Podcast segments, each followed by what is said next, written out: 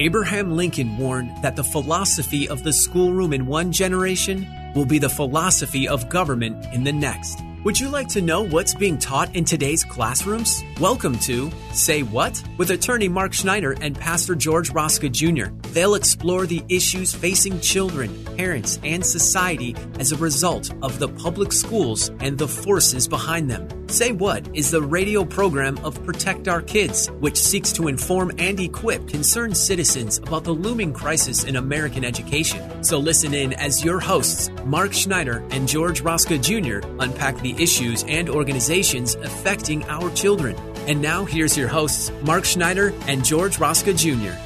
Hello, everyone. I'm George Rosca, and we want to welcome you to today, today's episode 24 of Say What, where we talk about the threats to our children in the public school system. And we are continuing from last week to talk about the understanding of the history of American education. That's right, George. As we pointed out uh, last week, many Americans sort of assume that the education system that we have today is what's always been around. But uh, as you and I both know, that's far from the truth. Education was radically different, um, really, for the first 250 years of America's existence than what it is today. And Mark, last week I think we heard some shocking statistics. Uh, the one that really resonated with me was 90% profic- literacy proficiency, you know, pre-compulsory education compared to 75% today in California. Yeah, it is shocking, and it should be. And we, as we also pointed out last week, um, despite that 75% proficiency, we spend more per student on education than virtually every developed nation in the world. And for all the money that we're spending, um, our academic performance lags behind virtually every developed nation. And California, as we know, is in the bottom 20% when you compare it to other states across the country. So it's not a pretty picture. Yeah, and what and what's even more shocking about that that statistic is that you're not comparing apples to apples. Ninety percent literacy proficiency was achieved by parents basically homeschooling versus the other 75% is barely achieved by billions and billions of dollars of our public tax dollars and they, they have our kids for seven hours a day five days a week and, and despite that fact we are failing miserable mm-hmm. in teaching our, our kids to be competitive in this world but you know, George, even more importantly, and we talked about this last week, was the emphasis of education uh, during America's founding, really for the, for the first two centuries. And I think it's important to um, restate that again for today's program. So, the, the purpose and order of emphasis for education, starting from the time when the Pilgrims and the Puritans first landed on the shores of the New World in 1620, all the way up until about 1840 was threefold. Number one, to educate children according to a biblical worldview. Number two, to provide a classical education focused on building good character. Character was the was the emphasis of education. Mm-hmm. And finally, number three, number three was to teach proficiency in what we call the three R's: reading, writing, and arithmetic. Those were some great priorities if we'd only have them today. If we only have them today, we don't have them today because starting in around 1950, the emphasis of education changed dramatically.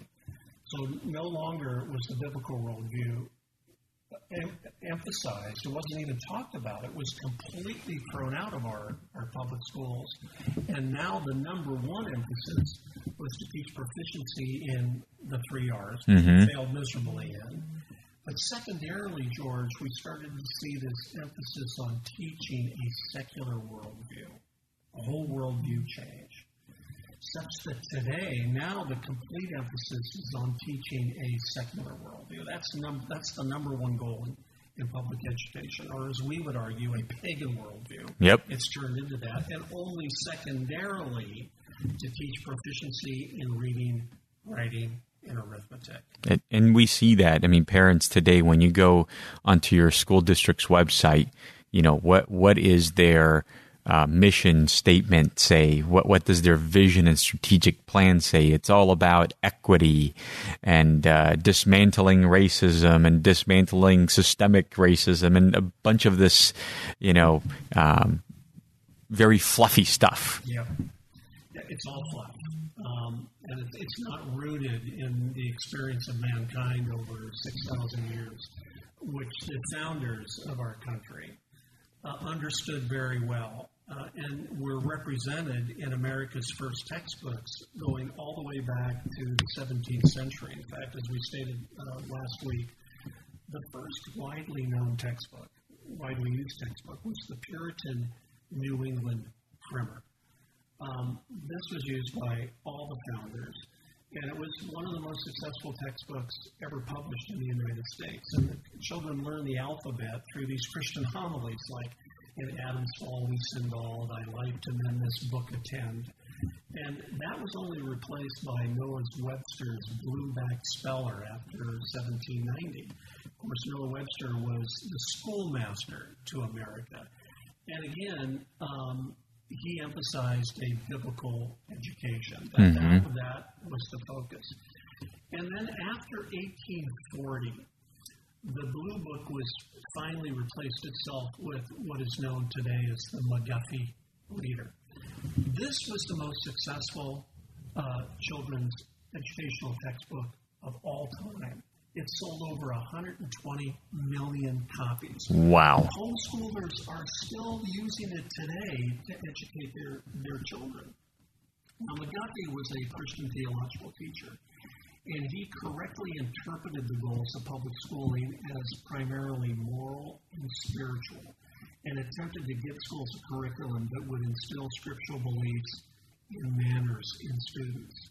And he did that such that by the mid 19th century, American children were among the best educated, and except for isolated pockets, mostly in the liberal Northeast, education was still privatized. But all of that, as we know, started to change in the mid 19th century. And you know, as we talk, I was we're going to talk about some of these uh, names we've mentioned um, in quite a few of our past episodes as well dealing with critical theory as a worldview. Um, but th- these names seem to pop up everywhere over and over again. Yeah, I mean, there's a reason why the, how the ground was uh, prepared for things like critical race theory and comprehensive sexuality education, historical revisionism to occur. I mean, the, the ground had to be prepared. And it's these names that we're about to mention who prepared the ground. Mm-hmm. Um, inspired by the French Enlightenment, uh, uh, growing prosperity in the country, and of course, an expanding government. Two men in particular, George, were instrumental in overthrowing uh, the biblical model of education. And those two men, of course, are Horace Mann and John Dewey. In fact, most people who have written about the decline of America's private education system point to Horace Mann as the agent by which it began to happen. Horace Mann was a Massachusetts state senator, but he went on to hold a seat in the House of Representatives. But that's not where his chief fame comes from. It comes from his influence in the public schools, because in 1937, Mann became the first Secretary of Public Education of any state in, in the U.S. Later, he, went, he would go on to hold a similar post in the federal government, Secretary for the Department of Education. Wow. Now, why is that important? Well, first of all, Mann was an avowed Unitarian. Um, they believe that people are inherently good, that the notion of sin is a myth, and that people can be psychologically developed through a humanist oriented education. And Mann was also the, the first official appointed by the state to be given authority to oversee and administer American education. But by far one of the most damaging achievements was the advancement of what he called the normal school. Why was that? Well, the normal school had two objectives. Objective number one was to establish uniformity to education. So think about this.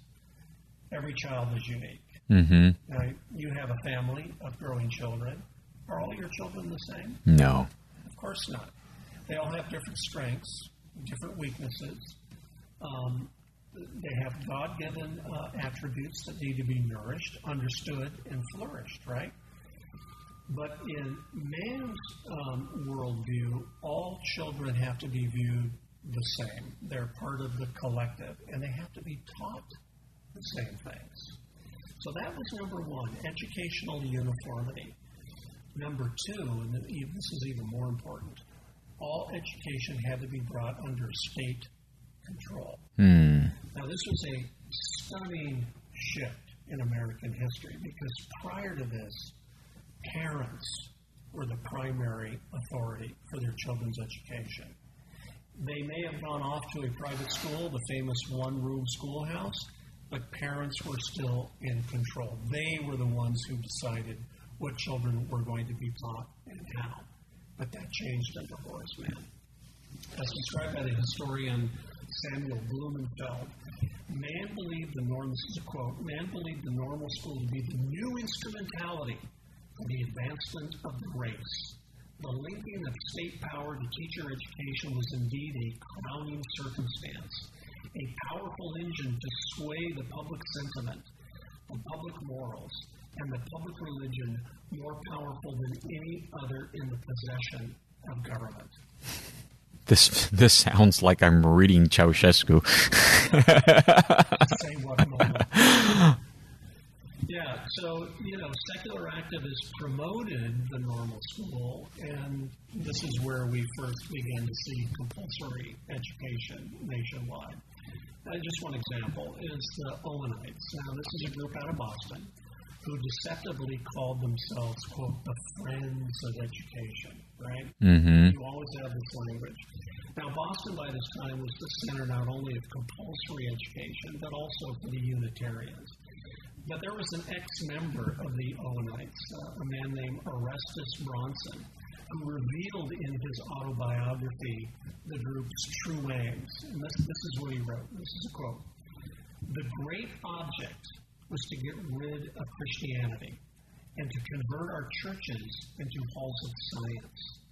The plan was not to make open attacks on religion, but to establish a system of state, we said, quote, national schools to which parents were to be compelled by law to send their children. The first thing to be done was to get this system of schools established. Wow. Say what? Say what and established it was. Yeah, it, it gives you it gives you pause. But Yeah. of course, George, it didn't end with Horace Mann because the second major figure in American education, uh, progressive American education, was John Dewey. In fact, he was considered the father of progressive education. The goal of which was and still is to replace America's founding ideals and principles, which were based on the biblical worldview, with secular and collectivist based values. Now, Dewey was a, human, a humanist and founder of what's called functional psychology. He was a signer of the first Humanist Manifesto in 1933. And I think it's important for our audience to understand some of the, um, the statements in that manifesto because they have had a profound influence in American education. So let's just read four of their doctrinal statements. Here's the first one. Religious humanists regard the universe as self existing and not created. Which already modern science has disproved. Completely disproved. You know, the Big Bang, Hubble, uh, the redshift in Mhm. stars has completely disproved the, the universe is self existing. But it's important to understand this mindset, right? It's Mhm. secular. Man is the center of the universe, he's the measure of all things. It still pervades our educational system today, even though the science behind what the humanist believes has been totally disproven. So that's number one. Number two, Humanism asserts that the nature of the universe depicted by modern science makes unacceptable any supernatural or cosmic guarantees of human values or human morals. Mm-hmm. Okay? So that, that's number two. Number three, this is a quote right out of the Humanist Manifesto of 1933. Religious humanism considers the complete realization of human personality to be the end of man's life and seeks its development and fulfillment in the here and now. We wonder why the scope and purpose of education has changed. It's not a mystery, George. It was written in these documents mm-hmm. by these progressives. And finally, this is again a quote, a plank of the Humanist Manifesto. Quote, a socialized and cooperative economic order must be established to the end that the equitable distribution of the means of life be possible. Humanists demand a shared life in a shared world. What does that say? That this is this is Marxism, uh, and you could also see here uh, probably the earliest trends of globalism too. Yeah, I mean, at least you can't say they weren't straightforward about what they believed. They they were out there. Mm-hmm. It was a, sort of a closed community, but these were people of great influence, and they upturned America's education system. In fact, Dewey was also instrumental in founding uh, the NEA, the National Education Association, and all but single handedly established the doctrine that that organization still adheres to today. In fact, he maintained this is a quote, this is John Dewey it is the business of those who do not believe that religion is a monopoly or a protected industry to contend in the interest of both education and religion for for keeping the schools free from what they must regard as a false bias. So Dewey's a smart man here. He looks at, you know, history. He sees American culture. He sees what has influenced the founding. He sees its results. And yet, because of his own biases, humanist biases, uh, he's trying to create a different society, uh, influence culture, and um, strategically uh, taking over the education system because that's how you change culture and you change future generations. Um, and parents, uh, if you haven't heard yet about what the NEA is, that's the National Teachers Union. And you can just go up on their website and read some of their business items. Every year they vote on business items and they are documented on their website. Um, most of those business items have nothing to do anymore with education. They are all political, um, and ideological in nature. Yeah, well, you know, the, the groundwork had been laid uh, by Dewey and others, such that by the 1960s, opponents of the biblical worldview were ready to strike, and strike they did, George. Uh, in 1962, the Supreme Court, in the famous case of Engel versus Vitale, ruled that any form of classroom prayer was unconstitutional. One year later, in another famous case, Abington School District versus ruled, the Supreme Court ruled that even the literal reading of the Bible in the schools is unconstitutional. Now, there was one dissenting judge, and that was just, Justice Potter Stewart, who wrote that uh, the Abington ruling didn't lead to true neutrality with respect to religion but to the establishment of a religion of secularism. Mm, he got it. He, he completely got it. And secularism is a form of religion. It has its own dogma, its own requirements for how to live your life, and its own belief system. Um, it, it's definitely a religion, it's, and it's the only one allowed in the public schools today as the Wall Street Journal opined back there, secular, secular atheism was now, quote, the one belief to which the state's power will extend its protections.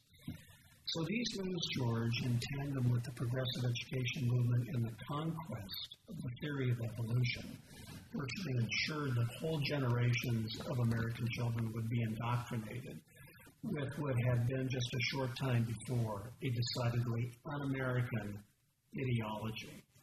Such that by the 1960s, the triumph of secularization in America's public education system was complete. Hmm. It's so sad to see one of the, the greatest uh, strengths of America now being completely demolished. Um, and, and, you know, two decades later after these Supreme Court rulings, something interesting uh, was noted by a professor. Yeah, the famous uh, University of Chicago professor Allan Bloom. He wrote his uh, seminal book, The Closing of the American Mind, and that was in 1987. And uh, he he made this famous statement in the opening words of his book. There is one thing a professor can be absolutely certain of. Almost every student entering the university believes or says he believes the truth is relative. Now think about that, George. 1987. We've had several generations of young Americans come through the primary and secondary education system mm-hmm. since these words were written. And if they had been secularized by 1987, is it any wonder why our country is in the shape it is today, given the education that they're receiving in the public schools? And for our listeners, uh, if you were able to listen our episode 23 last week together with episode 24 this week, uh, we felt it was very important to share this history with you uh, because that really gets to our action and why we believe certain actions must be taken and why we strongly encourage parents to take these actions. And um, Mark, one of the um, the things that we always say with Protect Our Kids at our conferences, uh, speaking engagements, uh, is the message "Get out now." But let's unpack that so parents understand what we mean by it because um, there are certain things that we mean and we don't mean by it. First and foremost, what we don't mean. We don't mean teachers, Christian teachers, to get out now we need Christian teachers as missionaries in the public school system to be able to uh, speak truth and impart truth to uh, these impressionable children, and to also uh, stand against the, the evil. Uh, all this new curriculum um, you know, over and over, I hear from talking with teachers that there's no way we can get through all 600 pages in this book. So we have to make a judgment on what we look at, what we don't, and and so you become a filter for this. Um, but what we do mean by get out now is the students, the children. They are the most important to be evacuated or airlifted or extracted out of this public education system because we're seeing the detrimental effects. That George, as you pointed out in our last conference that we held, there's a famous quote, famous quote in this book by, by the authors. Uh, they say, "We send missionaries to cannibals. We don't feed them our boys and girls." Unfortunately, that was the conclusion of their, their study, and that's where this term came from. It's this book written by uh, Theresa Farnan and Mary Rice Hasson, Get Out Now. And they said the public school system is essentially irredeemable to save your children in the near future, by you know, the next 10 or 20 years. This is going to be a decades long process. So if you can get them out, you should certainly do that. But there's one other action that uh, interested citizens and concerned citizens, and certainly parents should consider. Yeah, and that is to run for school board. Yeah and that when we're now talking about the adult world there's no children involved. Uh, that's an action that any concerned citizen can take. You don't have to be a parent. Uh, you, you, you just have to be a concerned citizen in your school district. Make sure you understand uh, the rules within your school district what district boundaries and internal sub boundaries there might be. Uh, but we highly encourage you to do that because boards vote on curriculum boards vote on what makes it into the school or not. Yeah, the, the, the, school board is the key key decision uh, uh, institution for what happens in, in the local school. So if you want to make an immediate impact, um, if you have time on your hands and inclination, this is the time to get involved run for school board. And we encourage you here in, in, our closing statement to go and visit our website at www.protectourkidsnow.org. And you can find out a lot more information about who we are, what we do. Um, and of interest, go to the brochures tab and our videos tab for more information. See you next time. You've been listening to Say What, the radio ministry of Protect Our Kids, where they seek to inform and equip concerned citizens about the crisis in American public education and the forces working against our children. Join us at this same time every Saturday as attorney Mark Schneider and Pastor George Rosca Jr. unpack the issues so that we can better safeguard our nation's children. For more information about this program or protect our kids, email the show at info at protectourkidsnow.org. That's info at protectourkidsnow.org. And join Mark and George right here next week at this same time for another episode of Say What.